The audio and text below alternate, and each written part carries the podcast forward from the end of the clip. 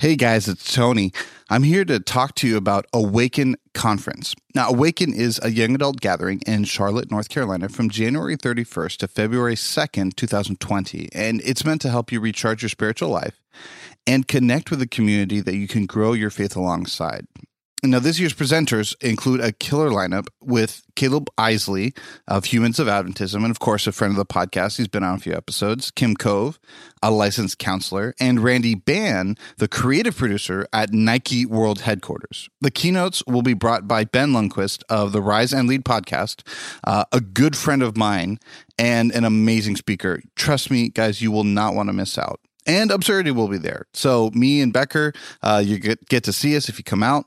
Uh, would love to come and talk to you. We absolutely think that this is something you're going to want to come and see.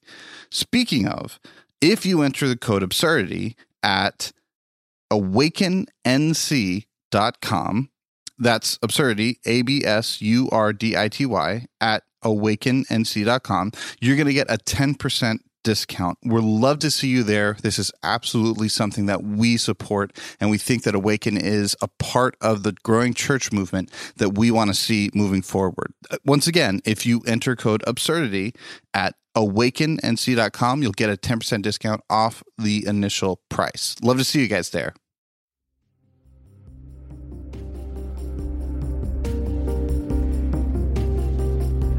Welcome to Absurdity with Ryan Becker.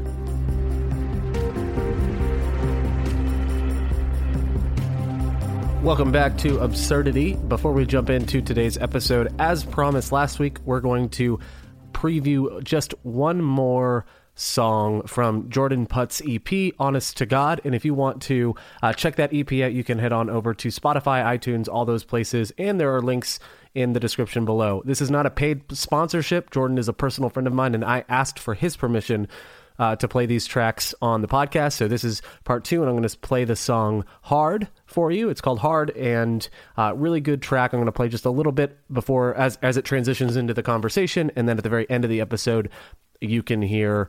Um, you can hear the whole song, but you can find it on Spotify, iTunes, all that good stuff. Also, our giveaway winner has been announced. It is Caleb Isley, who has been a uh, guest on this podcast as well. I cannot believe that luck would have it that he won, but his gift card has been sent off. So thank you guys so much for entering, those of you who did, and please continue to review as there will be future giveaways. Uh, and I've got some Patreon exclusive stuff coming uh, in the works in the next couple months as well. Thank you guys so much for listening. Here is uh, Jordan Putt's song Hard, and then jumping right into today's conversation. Sometimes to find a new metaphor to say the same old cliche. Cause whatever I'm saying has been said before, and it's hard. Hey guys, welcome back to this week's episode of Absurdity. The Michigan recordings are officially over, but Tony and I are recording just a little bit differently, so you'll still hear him in good quality. Um, and because we're each rec- Hope, hopefully, hopefully, yeah, we we hope. Um, don't worry, we've got a backup recording if everything fails. Um, I'm recording this two ways just to make sure that everything goes well. Um, it'll be perfect. yeah, it'll be absolutely perfect. But Totally, per- everything we ever dreamed of. Act- absolutely. So, Tony, how have you been, man? It's been a while since I've talked to you. Man, it is. It's been really hectic. I got to be honest. The last few weeks, we haven't been able to record any episodes uh, simply because, like, I've been writing papers and getting stuff down. Uh, it- What's crazy about grad school is that, like, you don't. Um, it's not hard. It's not like difficult. Uh, it's just time consuming. Like it just takes up every moment of every day. It's like, oh, I'm reading or I'm doing research for this or I have to get this done. And it's just like, oh my goodness. I, I like look up and it's seven o'clock at night. And I'm like, how did this happen? Mm. I've done three things. And uh, it's just crazy how that works. But the good news is that's all over. I have like two more papers to write um, and my semester's done. I've done finals and projects and all that done. So it's, this has been uh, pretty nice so far. Uh, you know, I, I know for you as a pastor, it's a little bit different, but also know you're going to be coming up here soon. So just just be prepared that like it's not necessarily yeah you're not going to be like figuring out rocket science but you're definitely going to be like wow my brain hurts at the end of this day Yeah, nope, that makes sense. And you know, you finished all your projects and all your papers, so you're ready to do it all again next year because you failed oh, all Oh, yeah, of them, totally. and you're going to have to retake everything. So that's. you yeah. Did you Yeah. say you joked? No, please don't tell me you, failed. I you was joke, kidding. but uh I was definitely kidding. Um, no no, it's a good thing that we recorded four parts plus then the one with Andrew uh, when I was up in Michigan because it bought us some time. So that was really good. Um, but let's go ahead and jump in to uh, today's topic because I actually think this one. I know our, our our episode on masculinity got a lot of traction. I know a lot of people loved it. I got a ton of feedback from it. I think this one will probably get more. And I don't mean that to be haughty. I don't mean that to like boast or anything. I just think this is a really interesting topic. And I think it's one that more people across the spectrum can relate to. Masculinity is one that, you know, mostly men will respond to, but this one I think goes across the spectrum completely. Um, yeah well i you know women responded to masculinity in a counterpoint sense of like oh well and this is how you know what's it like being woman you know femininity um or like well i haven't really understood that. But with this one i think there's a lot more buy-in for a lot of other people. And even then like some people are okay with their masculinity. So for them it was like yeah okay um but yeah i think i think today's episode's really gonna well they know the title. I mean they can see it Yeah. i don't know why i'm hiding it. But yeah like Well, i think uh, I think this concept's really going to click with some people. Yeah, I so today we're talking about purity and innocence, and I think um, kind of these two things are are two of the most um, misunderstood ideas um, because here's this is kind of something I've been struggling with a lot recent. Not struggling with personally, but I see a lot of my friends struggle with this, and um, I think Andy Stanley puts it the best when he says that you know a childlike faith cannot survive, or a child um, a childhood faith cannot survive in an adult world. Uh, um, and, and the idea is that when, when we're kids, we're taught one thing. We're taught black and white ideas on things because as a kid, we have less con- we have a less concept, a less conceptual understanding of why, and we more just need to understand what. And so uh, we're told, don't do this, do this, or do that, or don't do this, or don't do that. And so then all of a sudden, what we find out when we're 21, 22 years old is our faith from when we were 13 or 14 or even when we were 8 or 9 is no longer sufficient. The things that we learned are no longer sufficient for the adult life that we're starting to live. And um and so and purity and innocence are two of those ideas where when you're a kid it's just easier to tell people do this don't do this. And we never tell we we we fail in the transition period of being a teenager to explain okay well then here's what this means when that starts to break down and um, so what we ended up having is so when we talk about purity and innocence, if you haven't figured it out, we're talking about this mainly in the realm of sexuality, um, and but um, it, it, it goes beyond that. I don't mean sexuality as far as orientation. That's that's something else. I'm talking about sexuality as far as like your sex life, um, and Yeah. and that, that straight up. So Your your conception of what sex is and your your I don't even know how to say it, like your conceptualization of what sex. I think I just said that twice. Wow. yep, you literally said Um, in other words, you basically said it's this, but in other words, it's this. But in other words, it's, It's- the exact same thing. Like your cognizance of it. I think that's Yeah. what I'm saying. Like your awareness of it. Um, like uh, that that it's out there, that it exists, and and then also like how you what you think it actually is and where it should be. Absolutely. Um, and so, you know, what, and here's what I found, you know, we see stories like this in blogs or on news articles all the time of, of well-meaning Christians or Adventists who've grown up, done everything the right way, um, remained abstinent through until marriage. And then they get married and all of a sudden they, they, they have sex their wedding night or whenever, you know, their honeymoon, wherever it happens. And all of a sudden they're filled with guilt and shame because they've now um, quote unquote lost their virginity. Um, they've um, they've done I this mean, I thing. don't, I don't, I don't think that's a quote unquote. I, I think they really did. well, no, but see, so Yeah. this is why I say quote unquote. Well, I'll get I'll jump back to it in a minute. So Okay, remind me. okay, well, continue. I'm Um, interrupting. Uh, no, that's fine. Um, so uh, they lost their virginity, and for twenty some odd years, they've been told that sex is bad, and except within the confines of marriage, and so they've just been led to assume that when I get married, there's suddenly some magical shift that will happen, and everything will be fine.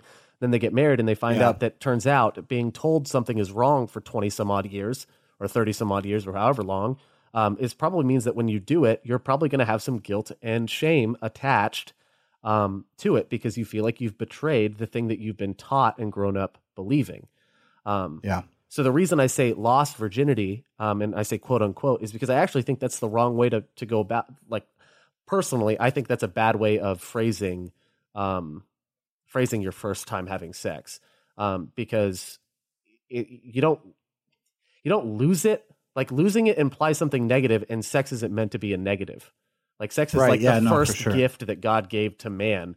The first order that He gave to multiply and fill the earth. Like like there's a whole book of the Bible dedicated to um, a sexual en- encounter in in pleasure, Yeah. not just procreation. Like like that's why I say quote unquote lose their virginity because they feel like they've lost a part of themselves when in reality, se- in, in in kind of the, the biblical definition of sex, you're actually giving something, and so uh, and you're Or also winning. and winning. yeah, you win your virginity. yeah, or, or you're or you're receiving something too. So it's Correct, not.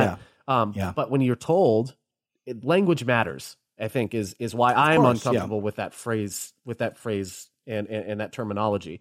Um, that's why I said it that way. You're welcome to disagree with that. You're just wrong if you do, Tony. That's that's the only. That's that's kind of my motto on this podcast. Is you're welcome to disagree.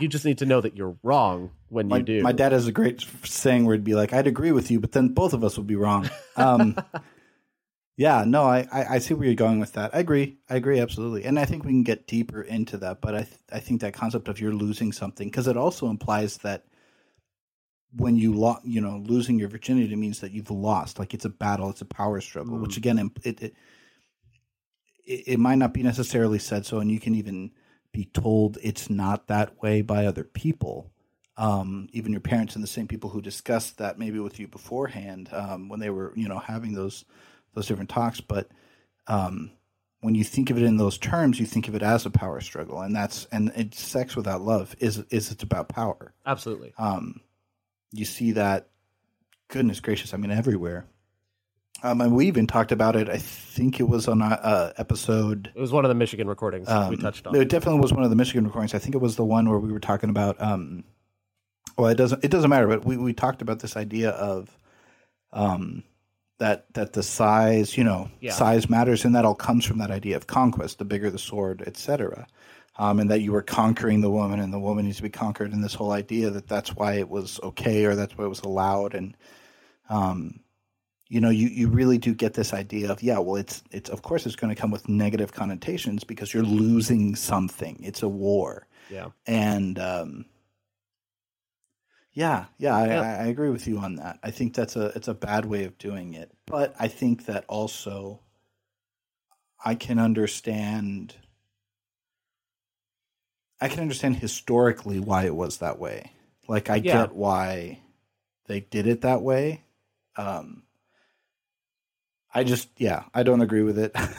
I'm with you on that, but well, I, I, I get that. It's it, there's a lot of shame attached to it. Well, there's and, and and most of the stuff that we end up critiquing or talking about, we're never saying happened out of bad intentions. Well, most of the time, there are sometimes where Most of the time, there are sometimes. But most of the time, especially when we're criticizing something in the church, we're talking about something that people were doing with good intentions, right? How do we help people experience the fullest of God's intent for their sexuality um, within the confines of a biblical marriage? Like that's that's the intent, and so they set up all these things.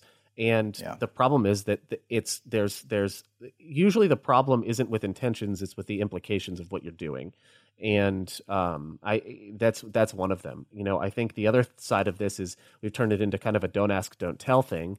So because right? we don't yeah. because oh my goodness. we don't talk about it, we don't teach, we don't educate people how to have positive conversations with their significant other or their spouse about sex. What does it look like? What am I looking? We don't teach people how to communicate. We don't. Now, granted, I don't necessarily think the pastor should be preaching that from the pulpit. Like, here's how you communicate with your partner, and like I think that's something that happens outside of you know a Saturday or a Sunday service. But I think in general, it's something that needs to happen is is a fuller understanding and and and a and more um, or greater comfort in talking about these this topic so that people can get married and be healthy in their sexuality as well because sexuality is a is a is definitely a part of our experiences as humans, like 100%. So I think it is really important that we start to talk about this a lot more than just do this or don't do this. Yeah, and um, I'm I'm not a huge. I don't like buying into pop phrases. Um, as much as as much as I can, I do I do believe in knowing your culture. I do believe in knowing pop culture, but I don't. You know, sometimes there's some phrases that's like, eh, okay, all right, that's that's maybe more of a fad. That's uh, not necessarily a mentality that makes a lot of sense or, or has. But I do believe in this concept of, um, and this arising concept of sex positivity. Yeah. I'm a huge advocate for that because. Um, well, I, like I said, I think I think we can get a little bit more into that later, but it's just a to be able to think of it as a positive thing, you have to be intentional about it. Anything Absolutely. you do in life, you have to be intentional if you want to make any change. And I think we, when it comes to sex, it's been negative so long because it is something that's serious. I think there are a lot of implications with it. It comes from uh, emotionally, physiologically, biologically. Um, there are a lot of different. It it holds a lot of weight. There's a lot of gravitas attached to it, and so I think that um, you can you can attack it from a positive sense. And and I I mean when I say sex positivity or sex positive, um, I am literally only saying that sex is a good thing, not a bad thing. I am not uh, implying a, a you know that all sexual lifestyles are okay, um, or that you know oh the polyamorous. I'm not. I'm not. Don't don't. There's no baggage with that sentence or that phrase. I know it. It can be a little bit of a not not quite trigger word, but I guess there's there's, There's, some, yeah, there's, there's, stigmas there's, yeah, there's stigmas with it. stigmas definitely. attached to it. So really, what I mean when I say this is that you know, it, it really, I really just mean.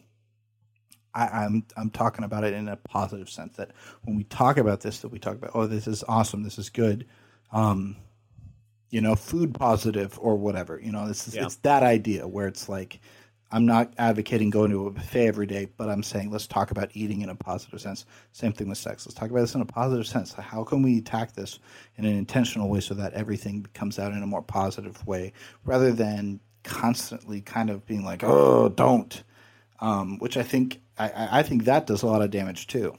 Yeah.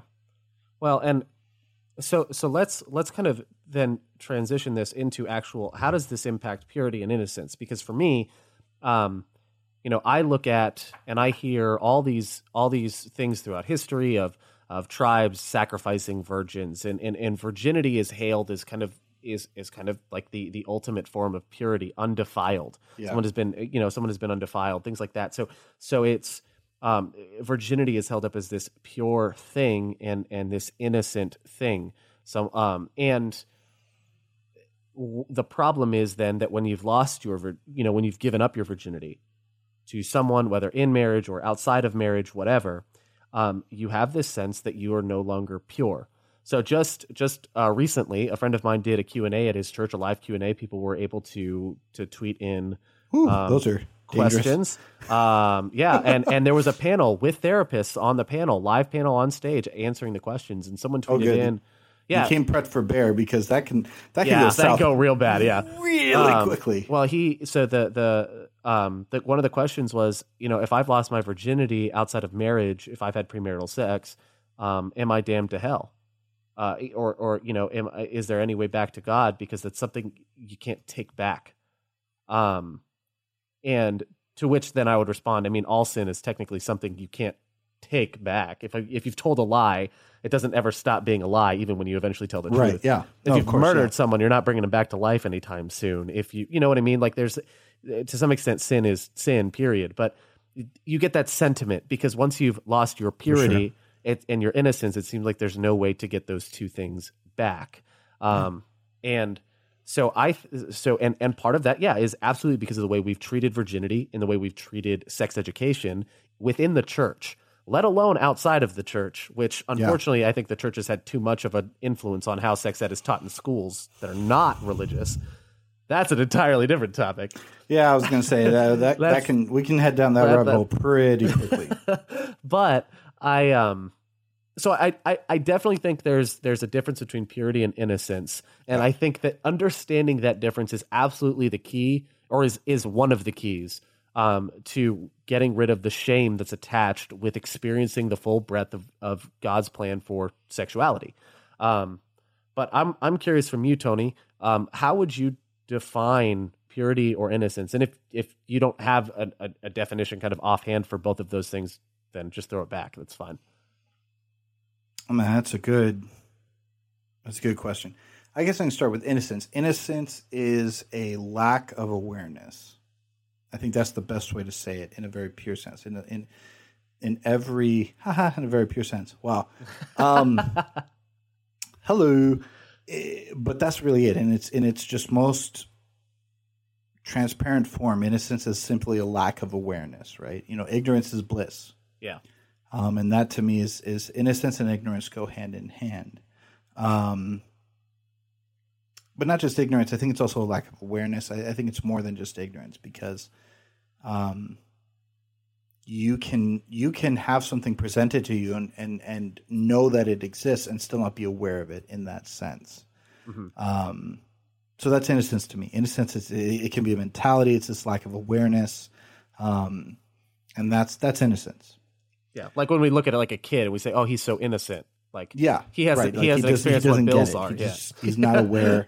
Yeah. um, and that's what we say. You know, oh, he's just just such a, a childlike demeanor. You know, optimists are often viewed as childlike because there's kind of this perceived lack of awareness of the world, and so they go, oh well, you know, they're they're just so childlike because they they're just they're not aware that the world really is bad. Because pessimists are considered to be positive because you just are aware how horrible and awful everything is Um, yeah. which is because we live in a world of sin, and, and the longer you are, the more sin you're going to experience, or the effects of sin you're going to experience.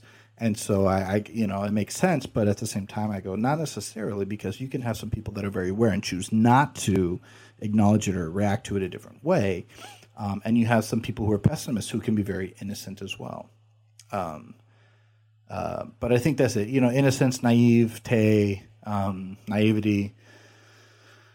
I, I think they all kind of go together, which is that idea of lack of awareness. They're just not, they don't see the same things. Um, my mom tends to be very innocent, uh, not in a sexual way, obviously, but rather she will walk in, you know, she has no fear.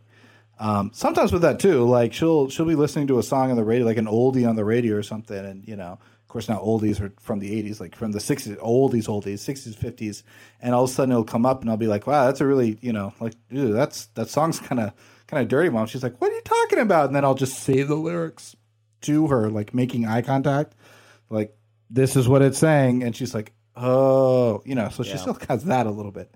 Um, but more like she just has no fear of the world around her like she's just not aware like she she will she has no fear um she she's a principal of a school and they went on a trip to china and i'm like panicking the whole time like three weeks that they're gone doing this you know mission trip and learning and all this different stuff and i'm like because i know that she i mean this is a communist country. If you say the wrong thing she might not be coming back.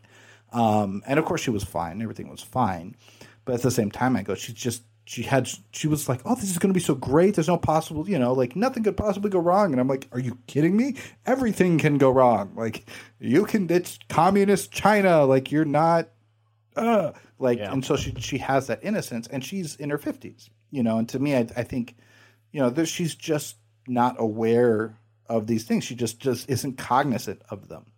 Um, so that would be innocence. A long answer to a short question. Purity i think on the other hand is a mindset but it is also a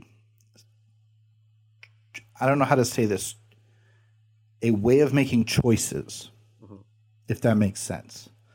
Um it's it's a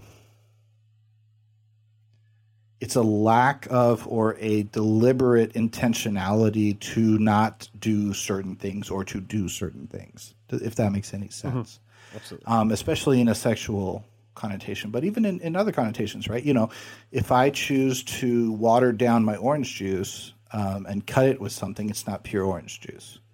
Um, if I choose to water down the truth, it's not pure anymore. Um, if I choose to add something to, you know, a mixture, it's no longer pure.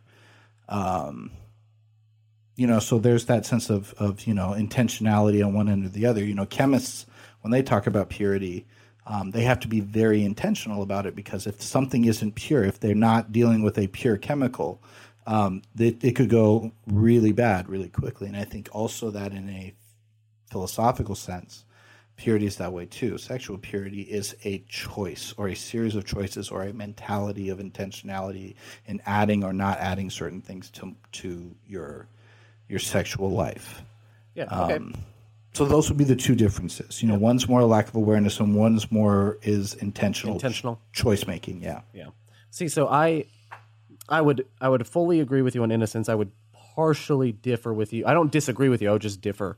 um, controversy. Um, innocence, I agree. Actually, I'm not gonna, I'm not gonna say specifically what happened.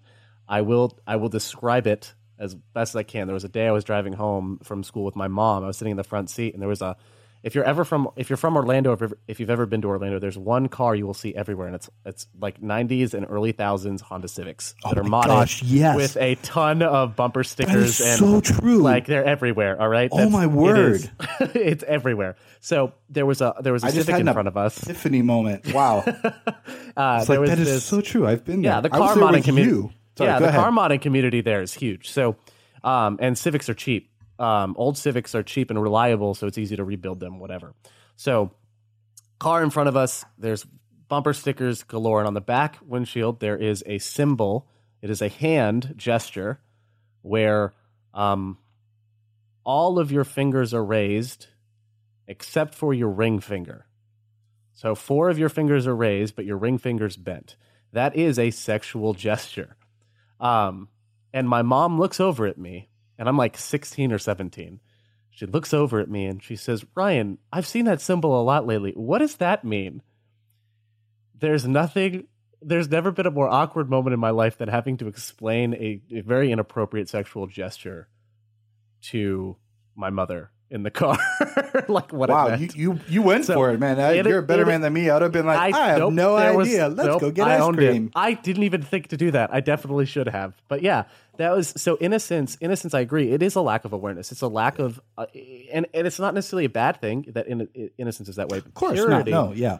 Um, the way that I would I would define purity is unstained, undefiled. So something in its purest form. I know that um, that's it's kind of bad to use that word in its definition. So I do agree with the intentionality. I would and, and and you you you for the most part said it in talking about adding anything to orange juice. It's no longer pure orange juice.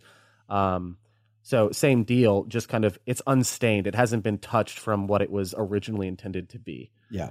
Um, and so Well, in that sense, and this is to me the, the difference in sexuality, you can have your innocence taken from you. I don't think you can have your purity taken from you. Yeah, and that's that's literally like that's the entire point of this podcast episode right Oh, okay. there. Well, there- is what is what you just said. So everyone have a great week. There's your Um, soundbite. well- no, really, purity. Purity cannot be taken from you. Purity is always a choice, and innocence is something that absolutely can be taken from you. And there is someone listening to this, or there's someone that will listen to this at some point that that is going to be the most freeing thing you've ever heard. Um, I know it was for me. Um, it I'm I to this day um, that I know of, unless someone like did something terrible to me and I didn't know about it. To this day, I know that I'm a virgin. That doesn't necessarily mean I'm innocent, um, but um, purity has been a choice for me. But there are times where I've come, I I have I've come close. I've I have I'm I was a teenager and, and a young adult who had no who had no idea how to process the hormones in and that's Yeah. the case for a lot of my friends like that's just me being honest um and yeah it's uncomfortable and that is scary as heck to say in a public setting but um I'm, I'm so very uncomfortable with you right now, Ryan. to understand that purity is a choice um, is is absolutely vital to understanding our sexuality um, because innocence is absolutely something that you can take be taken from you. We see it in rape, we see it in abuse, we see it in um, man, we even see it with Parkland and the mass shootings. We see it with any sort of crime or sin that happens to you that was against your will. And it, it Um, doesn't even have to be that deep. I think you know, um, you know, I have family members that they're just not comfortable walking in cities by themselves now because they used to be fine. They grew up in a sheltered area, and then they walked around in a city and they got catcalls and and they were you know Yeah. not not quite assaulted, but to the point where it's like, oh yeah, wow, men are horrible, disgusting, you know, creatures. Um, and now, and they had their innocence taken from them in the sense that they didn't think that men were this way. You know, there was it was, oh, these are bad men that you know that, that would rape someone. And it's like, no, no, these are just just normal dudes working on stuff or driving by or whatever. Um, you know, street performers or whatever it is. It's just this is just it's just normal people choosing to you know to to be this way, and they had that taken from them. Um, you know, Absolutely. it- it's like the phrase "Don't ever ask how the hot dogs are made," you know, or "Don't ever ask how it you know is made," because you'll never you'll never be able to eat it again. You'll never have that like, yay, you know. And Yeah, absolutely. Um, and and so I, I I would agree. I think innocence can be taken from you, but what happens is people will have sex in or outside of marriage, and they'll feel and be told by church members, by pastors, by leaders, uh, teachers, parents, whatever. You are no longer pure. You have lost something that you cannot regain. And I would agree that that is true only with regard to innocence. Once you know something, you can't just unknow it for sure. um, unless you get amnesia, right? Or at least, or if one day you forget it. But typically, something like sex tends to be important enough that, well, you remember it. So, um, innocence absolutely is something that can be lost, but purity is so much different. I want you to know how proud you should be of me because I did not make a single Bill Cosby reference there. Except not. for just now. Well, yeah, but only in the absence of it. Like you should know, I'm, I'm very proud of myself. Um, yeah, I, I, I am 100% agree with that. I think that um, when when we think about those things and when we talk about those things, we need to be more intentional about understanding the difference. And I know you're you're going to talk about that in a second, but I think the reason for that being that you sex does not make you impure. And as much as we don't want to admit we're affected by the early church and the and the you know the Roman Catholic Church's views on on the sexual act, I think for a lot of Christians and a lot of Adventists, we are still very much in the idea that sex is something that God nodded and winked at. Um, to quote, I can't remember. I think it was Augustine or Augustine, however you want to pronounce it. But kind of this thing where God, like, I guess you guys have to do this, similar to like eating meat, where He was like, "Ah, I don't want you to, but since you already are, I guess go ahead and do this. Like, no, no, no, no, no. This was something that was created in the garden when there was no sin. This is something that's beautiful and pure, and we need to think of it in that way. We need to be able to be intentional about telling the difference between sexuality and, and not sexuality. Because interestingly enough, when we talk about uh, innocence, this is the thing that Jesus said in the garden, or sorry, this the serpent said in the Garden of Eden, right? You will be like God, knowing good from evil. So what's interesting is that when you uh, consummated sex or copulated in the Bible, when you had sex in the Bible, it was the word is knowing, yada Yeah. literally to know. It's this idea of the removal of innocence, um, right? Like I said, you know, the the, the the the now you are aware of it, and it's not a bad thing. No. It's a bad thing when God says, "I don't want you to know this certain thing," because it's true. They ended up knowing what good and evil is, and and the difference between the two. And I got to be honest, I would be okay not knowing what evil is. To some extent, was- yeah. I'm very, very much okay with not and living in a in a world where I didn't have to deal with that. But I also understand that to know somebody means you are now aware of them in a physical way, and you do you're going to lose that innocence. So we need to be intentional about separating those two because when you combine them, you do end up with this kind of allowed sin, this allowed deviation from God, perversion of God's will, and it's like no, that's that's not how He intended it at all. Yeah, I, I, I, I, I would see sex as kind of the same way that I see a lot of other things, which is that um, sex itself is kind of amoral, if not more closely identifying with the positive side, because it is something that God originally, you know, commanded to some extent. Um, but um, I would say that it, it's how you use it or how you include it in your life that you know how you include it in your lifestyle that that's when it becomes something good or Yeah, bad. I, yeah, I would agree yeah, with that. So kind of like money. Money is amoral, but if you spend it badly, Right. then yeah, well, uh, it's like they didn't have money back then, so they bartered stuff. So that's why, you know, Jesus. You know, the Bible doesn't say don't covet money. Um, it says don't covet your neighbor's oxen or or you know property because or wife or whatever because that was what money was back then. That's all money is. It stands for a certain amount of something. A Mm-hmm. dollar is, you know, 0.87 of a bean burrito, and that's. I'm hungry. In case you can't tell. Um, fourth meal. Anyway, like that, it stands for something, and that's the same idea with sex. Is that sex it stands for something, and so it's amoral, depending on how you use it, and depending on what value you place on it, and how you uh, go forward with it.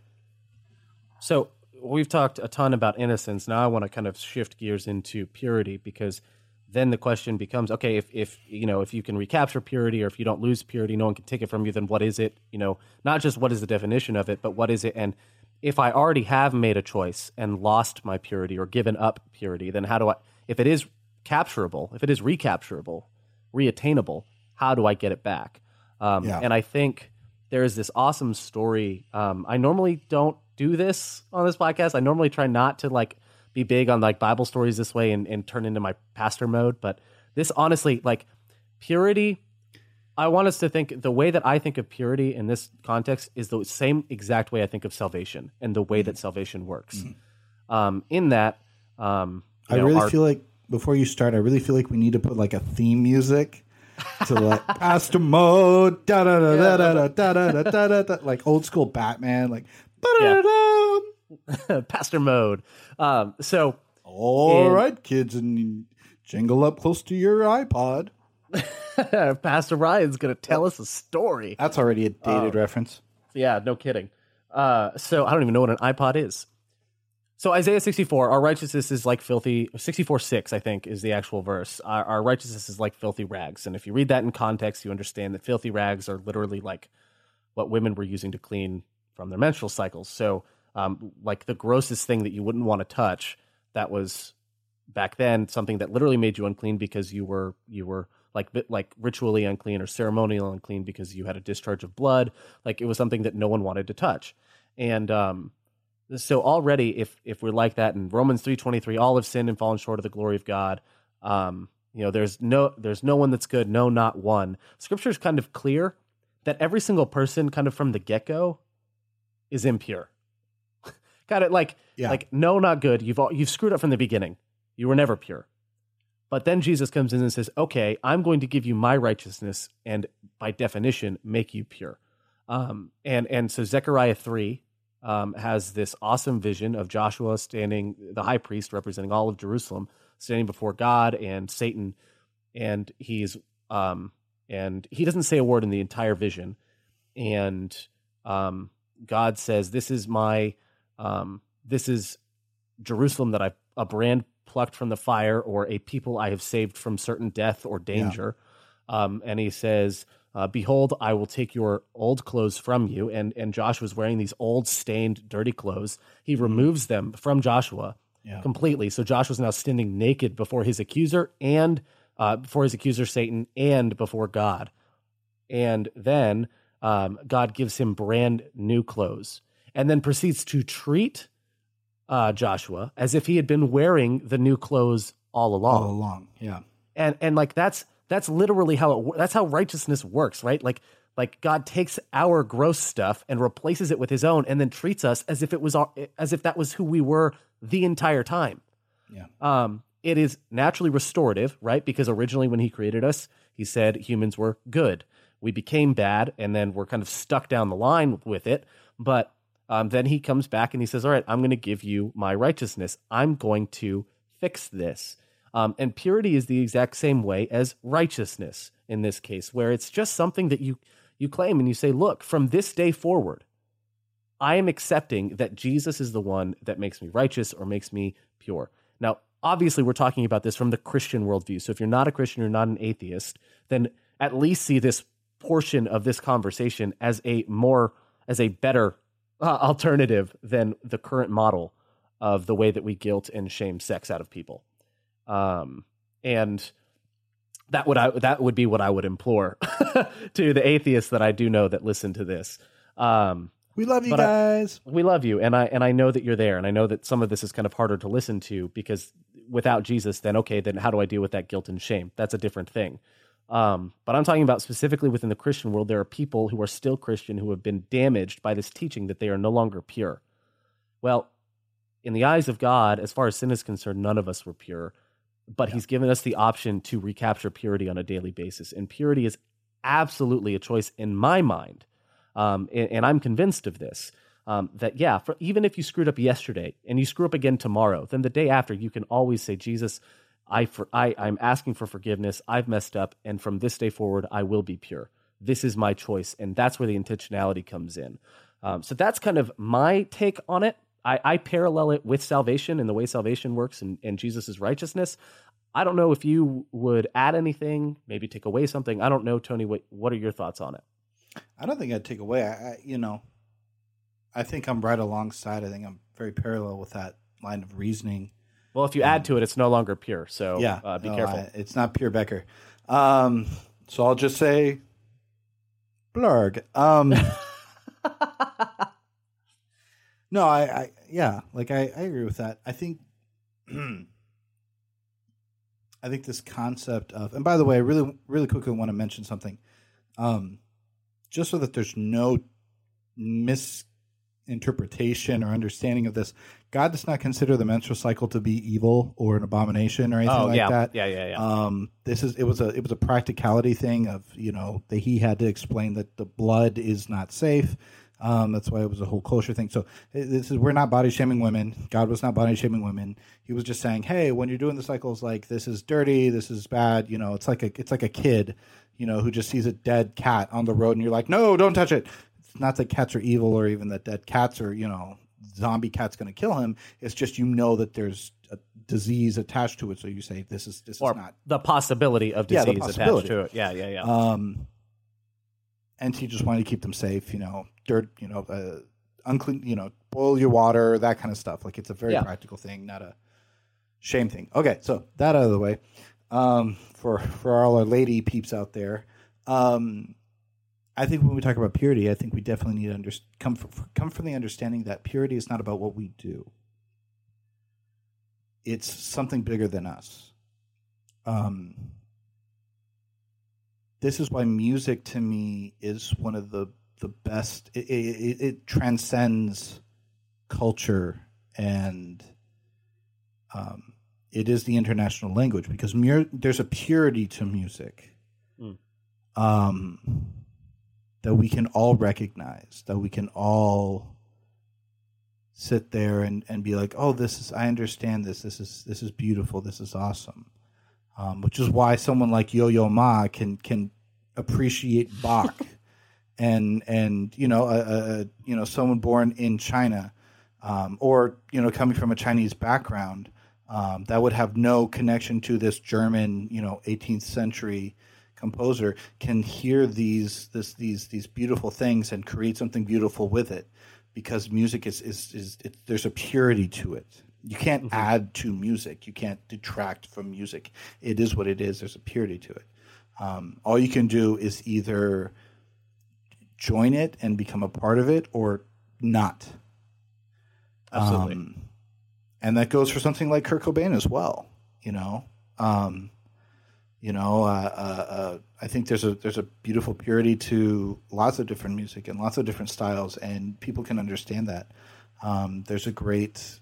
I'm going off on a tangent, but I'm, I'm I'll bring it back. There's a great uh, documentary, or it's not a documentary, because it's a foreign film called Metalhead, and um, uh, uh, it's it's based in Iceland, I believe, and it's like in Icelandic. So you like v- most of the words are it's in subtitles. And we were watching this for a, a class I had on on young adult culture, and um, basically this this young man dies. He was a metalhead. He li- liked to listen to um, you know hair mu- you know hair metal and um, you know Led Zeppelin and ACDC and you know uh, uh, Iron Maiden, and all that good stuff.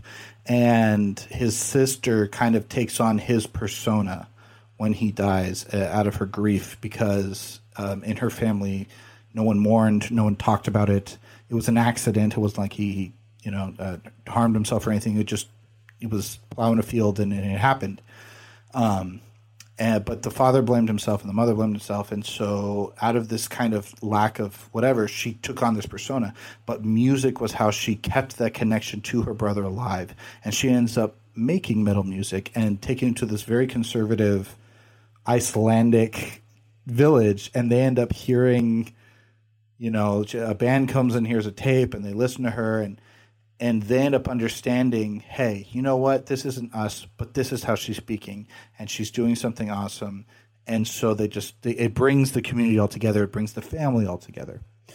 To me that's the same thing with this idea of, of, of sexual purity as well is that you can have something that is beautiful beyond even you. It's beyond your mm. choices. It is a mentality is a way of choosing. Yes i will be i am not going to choose to be pure. But for christians our purity doesn't come from our mistakes or our right choices. It comes from what God is able to do for us. And for people who, who don't believe in God, um, it's something beyond yourself. You say, I want to, I mean, this is why, and this is crazy to me, but, you know, people in the secular world view affairs as a bad thing because loyalty is a, there's something pure about loyalty, about mm-hmm. saying, you matter to me, I'm going to be honest and faithful to you.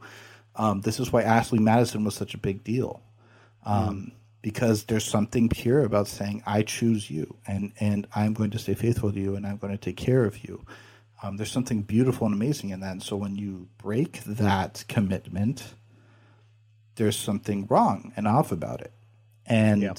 and to me, that's the same thing. It's like you can find purity in something bigger than yourself um, in that love that has other people. And for me, God is love. So when we talk about love, you can say it's not God, and, and I agree with you. But to me, that that is God to me. When I see love, when I see you know a puppy GIF um, or GIF, whatever you want to call it, and it's just this beautiful thing, and I cry, and I think how beautiful this is. This is I see God in this. Other people might not see that, but we get that same feeling. We get that same emotion, and that to me, when it comes to sex and comes to purity, that same idea of find something bigger than yourself. Yeah. To hold on yep. to. So I would agree with what you were saying as well that that you know you can you can absolutely God does see us as pure when we take on Christ's righteousness. Um, mm-hmm. But even outside of that, you can have this beautiful pure love because you have chosen to submit to yourself to something bigger. And it is yeah. a choice, it's a sacrifice. It really is. You know, you have to choose to do it. I am withholding from other people. You know, the, a comedian jokes about this, and he says like, "I'm choosing to only shop at your store." Um, hmm. And so, you know, you can't close it from Monday to Friday every other month. Um, that was kind of the joke in there. But and there's a biblical, by the way, this is biblical verse talking about you shouldn't deny your your partner. But anyway, that's not the point. The point the point that I'm getting at is, um, you know, I am, cho- you know, you're choosing someone and you're giving them value.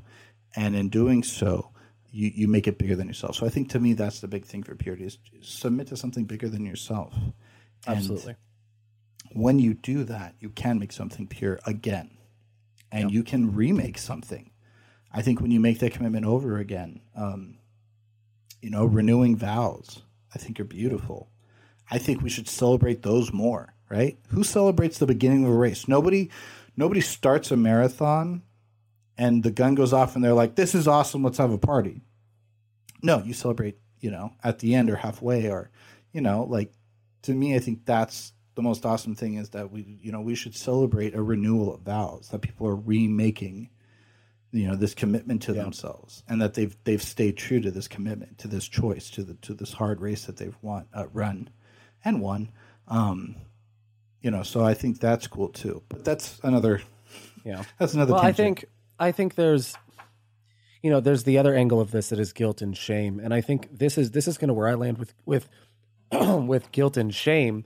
And it's this you know i think guilt biblically is uh, to some extent a good thing. Feeling guilt over doing something wrong is fine. Shame however is something in scripture that that is that is looked down upon. In other words shame is something that we should not be feeling. So we don't look down on you for feeling shame. We say that the shame itself is what's bad um, and staying in that shame is something that's bad. So, um, and we say it's something bad for you, not that you're sinning because you're staying in Yeah. shame Yeah. or you're worse because you've stayed in it, but because staying in shame makes things worse. So, the way I would say this is no matter the way that I would say someone needs to feel guilt um, is if within your worldview, within your set of standards, if you fall short of the standards you've set for yourself or you believe are set for you by God or by whatever your belief system is, and you fall short of those, it's okay to feel guilt because you feel like, yeah, I failed in meeting the standards that I've set or that were set for me or I've accepted for my life. So whether you're an atheist, an agnostic, a Muslim, a Jew, a Christian, whatever, guilt is fairly across the board that way. Shame is when you believe, start to believe that there's something inherently wrong with you, um, and that you should or deserve that guilt for a long as a result Yes. of what you've done Yep. this is like I really want this episode to be freeing. I want I want those that are listening like if you have had if you had sex yesterday and you're feeling terrible about it. If someone took virginity from you, right? If someone raped you, if someone stole your innocence, I get it. There's nothing you can do to get that innocence back and that was absolutely terrible. Let me be the first pastor to tell you how terrible like that's miserable and you don't need to tell me that and it's the easiest um, kind of moral soapbox to stand on to say that rape is terrible. Like it's absolutely miserable. Yeah, you're really you're really stepping out there. what I want you to know is that there- there's nothing wrong with you because that happened. Um, there's nothing wrong with someone because they made a poor choice. It doesn't mean that you're any worse now than you were before you made that choice, or you're any better now than you were before you made that choice. What I what I want you to know is that all that matters is right now, and who you choose to be from this moment is absolutely your choice. And if you decide that you want to be pure, that's fine. And here's the thing. Here's here's the biggest thing in my opinion no one gets to define your purity for you. And I know that that's really weird because we just spent 45 minutes doing exactly that. what I mean is if if you have had sex and you've lo- and you've given away your virginity, all right? And you, caught regret yourself. it, Good job. whatever, and you decided that you don't want to do it anymore, that you the next person you have sex with is the person that you marry. And you come across a guy or you come across a girl that says, "Well, you've already had sex, uh, you're not pure in my, you know, my eyes or whatever." They don't get to decide that. That's what I mean. No one gets to tell you that you are not pure um, if you have decided and accepted God's purity in your life. Like, period. Like, no one gets to take that from you. And if it is someone who says that to you, if it is someone who expresses that to you, then that's probably so, not someone you really want to spend the rest of your life with. No, for sure. Anyway, like in my opinion, like that, that's Yeah. kind of a big thing, and it speaks to more of a faulty understanding of purity in their lives than in your own. Um, I, I had a friend who um, she was in. I knew her in college. I have to be careful with details here, so I'm I'm going to be very vague. Um, but she she had a past, and she had a lot of guilt and shame attached to herself. She was uh, molested, and so, um, and this was by a church uh, uh, member, and so it just attached a lot of shame to herself, and so she kind of like you were saying, she just said, "Well, I'm already broken," so she went around and slept with a lot of Yeah. people, promiscuous, and and then she finally had a you know uh, epiphany moment. She she realized that you know uh, uh, she could be pure again, and that you know accepting Jesus really creating her life, and so she stopped. And she had multiple guys. I know of at least one. Um, we didn't talk about the others, but I got the sense that there was more than one. This was not the first time that it happened. Um, that when she opened up about this past she had, backed off and said, "Well, well, you're not pure," and and were very judgmental about that. And I told her, um, and she was not interested in me, and and um, you know, I I was not interested in her, but you know, when we were having this deep conversation, I said, you know, that does not change my view of you and it shouldn't change your view of yourself. And someone should be able to see past that because God doesn't see you in that way. And you want to be with somebody that sees you the way God sees you. Even if you don't believe in God, the way that He sees you is as a beautiful, special, um, unique, most precious thing ever. And that's what you want. You want somebody to see you in that way. And if they can't do that because they, they can't see past your past, well, then that you don't want to be with them. They're gonna, you know what I mean? That that's not someone you want to be with anyway. yeah, and I know But- of a lot of. No, Oh, go ahead. Sorry. No, no, no. I You, gonna say, yeah. I know like there's a lot of single mothers and single fathers even um, that you know, I I don't live this way, but I, I, I guess I can imagine. Maybe I can't imagine. Maybe I can't identify with it at all. And maybe the second you have a kid, you don't feel this way. Um, I do know there are some people, for a fact, I've talked with people who feel this way, that when they walk around with their kid, it's a remi- it's a constant daily reminder and responsibility of owning up to the fact that yeah, I messed up so long ago and I'm stuck with the result of this sin. And they feel broken or they feel messed up. And the kid is Yeah. just a reminder and they build resentment toward their own child. And their child is supposed to be this beautiful thing. And, and So the I- child, by the way, the child perceives that. Absolutely. Yeah, yeah, absolutely. Um, you need to be very, very careful if you're a parent because they feel they may not be able to articulate it or express it until later on with a therapist, hopefully. Um, but they they pick that up. Well, and, and, and the reason I bring that up is I, I, the same applies to you. If you have a kid and you're living with a permanent, um, a permanent repercussion or a permanent consequence of that decision, you can still be pure. Like that's the thing. You can still choose from this day forward to be the best example possible for your kid, and most parents do. Most of the parents I know of absolutely do. Um, I don't want anyone to feel trapped in the shame and the guilt um, that that they may feel as a result of improper sex education, improper handling of you know teaching us about this, um, improper um, handling of it in their own lives, whatever. Um, it is it is our job, you know, as pastors, to help you become the fullest that you can be in God's eyes, to be the fullest of who God has called you to be.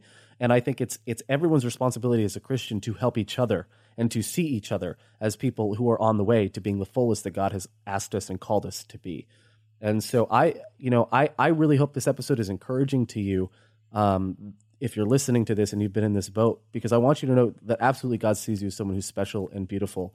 Um, and purity is absolutely, if you want it right now, like it's yours. I'm not doing an altar call on a podcast. I'm just saying, like, if you want it, it's yours. Yeah. Decide it now and and accept it now and it's yours. And if you're if you don't believe in God, purity is still yours. Just accept it and claim it. And it's yours. Yeah, you can own up to saying I've messed up and I failed, but that's not who I am anymore. Um, and that's not what I do anymore. You know, I've I've met so many people, and I don't know if this happens more or less outside of the Christian um, perspective. I've I've found that non Christians tend to be a lot more sex educated and sex positive. Yeah. Um, but I might not either. Um, Fifty, Fifty Shades of Grey was appealing to everybody, so I, you know, there's there might not be no crazy like repressed crazy, but uh, you know, I think I think that that's, everybody deals with this to some level, um, especially here in the states because we we have such a Christian background and stuff. Point being, I've met so many Christians that don't know how to handle attraction well. Um, I've had some that um, just I, I, I'm trying so very hard not to be weird about it, but I had one, you know, I had a, a, a friend came up to me and was like, you know, I'm having improper thoughts about my girlfriend. And I was like, what do you mean? You know, in my head, I'm thinking like it's every day, it's all the time, I'm obsessing. And he's like, well, sometimes she walks away and I look at her butt and, and, and I like it. And I'm like, okay. And, uh, and I'm waiting for the boom to drop. Like, and then I'll go home and I'll, you know, paint pictures on my wall and burn out her eyes or something. I'm like waiting for that kind of like. then in my head, I'm like, yeah, like I'm, I'm like, yeah, this is the- gonna get worse. Understand? Yeah. that's the tone that he came at me with. I'm like, oh, this is gonna, you know, this is like Silence of the Lambs type of gravitas that he came to me in this really breaking down words. And he's like, no, that was it. I just I like her butt. I don't, I don't, I don't know how to deal with you know, and I'm I'm coming across as kind of flippant, like he was very serious about this, like he was like I'm dealing with lust, and I'm like, no, no, no, that's called being a, a straight male, like that's okay. It's called being um, attracted to your significant Yeah, other. like it, it, it means you're not a homosexual. That's what that means, or I, it might not. I don't, but that's what it means. You're attracted to them. That's what it means. And I'm like, if you're not obsessing about it, if you're not thinking about it all the time, I'm like, how long does it last? He's like, you know, five or six seconds, and I'm like, oh yeah, you're fine. Like I'm thinking like this is hours. and, of yeah, woman. like, yeah. but you have to understand, it was presented to him in such a way that- Absolutely. that, any attraction was considered bad. And he was like, I'm attracted to my girlfriend. And I'm like, that's not bad. You're meant to be. It's it would be weird if you weren't. and then we would have to have another conversation about something else, like, oh, you're, you know, you, you let's don't watch Dexter or whatever. Um, like, like you're attracted to them. That's perfectly natural. It's fine. Um, what you do with that now, again, that's the difference. Innocence and purity, right? Like that's the difference. What are you doing with it? And he's like, I just try not to think about it. And I'm like, okay, well, don't beat yourself up about it. Um, you know, don't like go home and whip yourself and be like, no, I shall have not. You know, okay, that's not what you're meant to do either. But you know, as long as you're not obsessing about it, and what you choose to do with that is up to you. You know, David looking at Bathsheba was not a sin. It was not a sin until he called her over, and then proceeded to have sex with her and rape her. That was where the sin was, right? Now, Jesus, you know, obviously Jesus says, if you even look at a woman and lust after her, you've committed. Right, I get that. But the action of it is what proves the thought. If you make the choice yeah. to say, I am not going to, I'm going to look away, I'm not going to do this, that's the point. Is that, yes, you strayed away from God's mentality. God would never look at somebody like that and think, like, oh, you're somebody else's wife, or, you know, I'm going to steal you. But when we choose to say, I'm not going to give purchase to that, I'm not going to, I've, I'm going to stick to the commitments I've made that's where it comes in. And and again, I've met so many other people that they just they think attraction or um, the pleasure that comes from being around a person, uh, even physical touch, in in the sense of like holding hands, giving massages. Um, and, I, and I don't know where you fall on the traditional spectrum, you know, our listeners, but you know, innocent things, things that are not overtly sexual. They, they anything that that possibly could arouse them they consider to be like evil and it's like no no no no no obviously you want you don't want to put yourself in a bad position where it becomes much easier to to uh, make those choices that that are going to go against your your pure mentality and your pure choice however it's not a bad thing and that's i think the thing that we need to get into is like no you know orgasms are not a bad thing um, being with someone isn't a bad thing. You're meant to know somebody. You're meant to become one with them in body, soul, mind. Um, that's not bad. And and I think that the danger is that even if if the way that we treat it, if we're so delicate with it and put so much shame on it, is that you will never be able to connect with them body, soul, and mind with your partner because you think this is a dirty, dirty, dirty act and it's so bad. Yep and because of that, you will have such shame that you will not allow yourself to completely let go. Um, and then it, it will become something bad. It, it will become a a shameful act, a guilty act, and and not because in and of itself it's bad, but because you are now attaching that stigma to it. And that's the danger of it. it. Is like you want to be able to enjoy this. You want to be able to look and say, you know what, at some point, whether I'm with somebody right now or whether I'm with not with somebody. And again, if this is not your issue, help others with it. Um, you know, get get out, be proactive about talking with this because again, you don't need to have this. Or, or let me rephrase: you don't have to have a sex education talk with your youth and young adults. You don't need to get into all of that. And this is a condom, and this is a. You don't yeah. need to do that to have this conversation. This is the conversation that we need to be having with our youth and young adults, um, because we need to say, "Hey, this is about this. Make a choice, think, and and we need to do that. I cannot emphasize, and I'm going to keep saying it on this podcast and, and everywhere I can. Think, think, think. Figure out for yourself. Find the principles behind this because when you do that, this conversation is completely well, not completely G-rated. It's it, it does get a little bit out there, but I don't feel like this conversation has taken away any, anybody's innocence. You know, I don't think we should be having it with a seven-year-old necessarily but I think so. some late people, NSFW tag on the. but I think the, the reality the is, yeah, now we're in trouble. But the reality is, like, you need to be able to say this, and you can be proactive about it with your youth and young adults, and have this conversation so that they can then have a healthy sex life in its right time um, when they are ready for it. And then you need to say, here's the reason why for it. And you don't need to talk about these different things because also you're going to have kids in that audience that are already had their innocence taken from them. Yes. And so when you talk about this concept, when you are able to have this talk and talk about the principles behind it and say, purity is a choice. do you choose to to attach yourself to something bigger than yourself, or are you going to be selfish about it? Um, then you then then they'll go, oh, okay, I get that. I can choose to do that. I can have that. And then when they do make a mistake, you can say, okay, do you want to do that now? You know, that's important for them. It's going to be huge for them. Um, one final note I want to make uh, about this, and and this is kind of just kind of a blanket statement, but um, this everything we've said completely applies to masturbation, to pornography addiction, to any sort of sexual addiction. Um, it all applies across the bat. Purity is a choice, regardless of whether you've given up your virginity and fully had sex or whatever, um, or if it's just a personal matter of lust that you struggle with. Yeah. Um, objectifying women or objectifying men. Yep. Um, if it, you know, either or. Um, Or both. if yeah, or both. If you are solo and you, no matter what camp you're in, um, on your own, all of this applies as well. And I want you to know, we want you to know that you are special, you are beautiful, you are, um, and you absolutely can be the person that God has called you to be. It is not too late for that. If you're still breathing, it is not too late for that. We believe in you. we are here for you. So, um, and yeah, if there's anyone that completely disagrees with us, once again, we welcome disagreement. Um, and you're welcome to write in and let us know, and that way we can have you on and you can disagree with us publicly. Um, and we can get into it. I will just tell you, you'll be wrong. I'm, ki- I'm kidding. Yeah, Um, they're definitely gonna wanna call me, oh, now, Yeah, yeah. Uh-huh. yeah, no, they'll definitely no. Um, I, I'm We will wipe the to floor hear- with your carcass.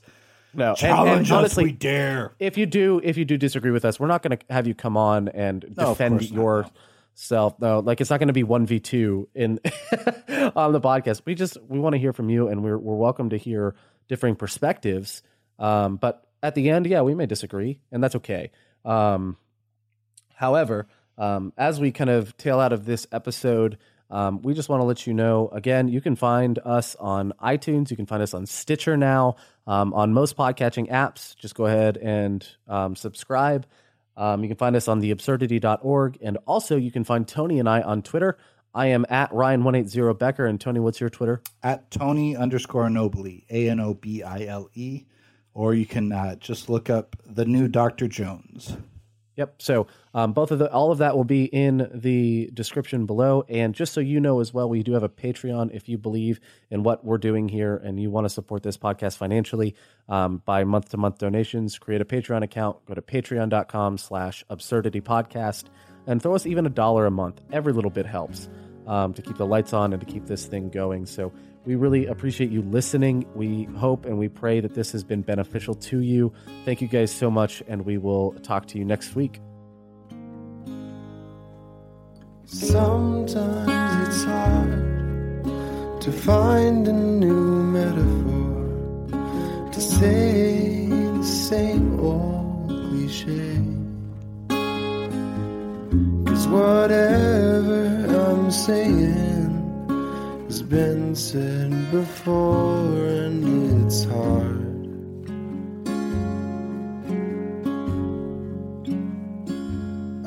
could call it a battle. I could call it a march. I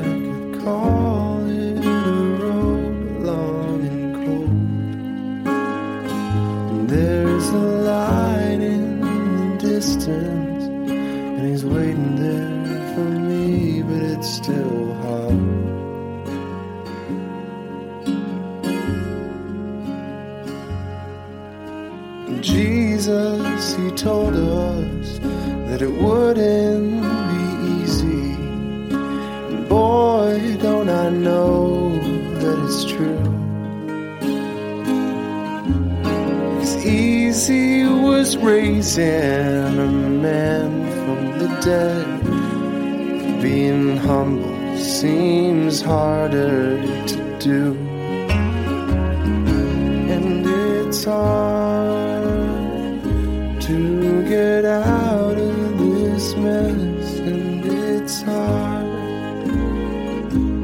My pride and confess. Though I know all the lingo and all the cliches means nothing if he's not in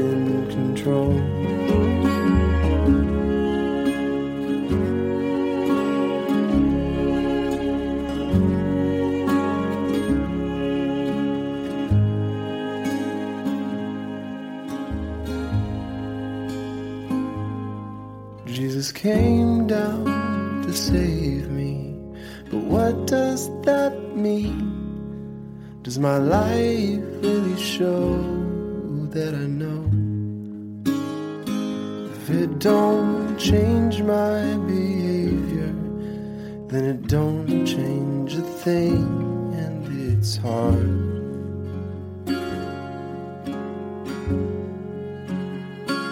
When I open my eyes and I see my own helplessness, it makes all the difference, you see.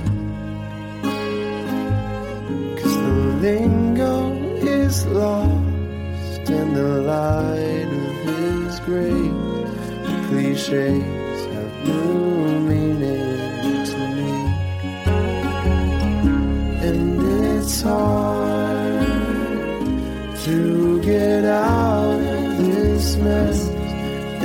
Hard to drop my pride and confess. Though I know all the lingo and all the cliches, it means nothing if he's not in control.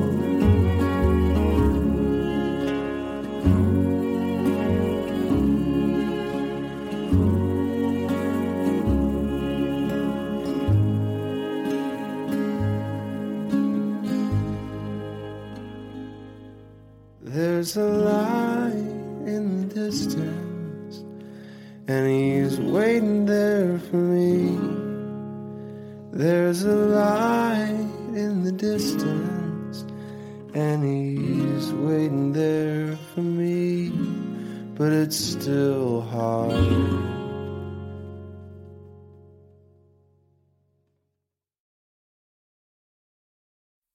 Today's episode of Absurdity is sponsored by The Haystack.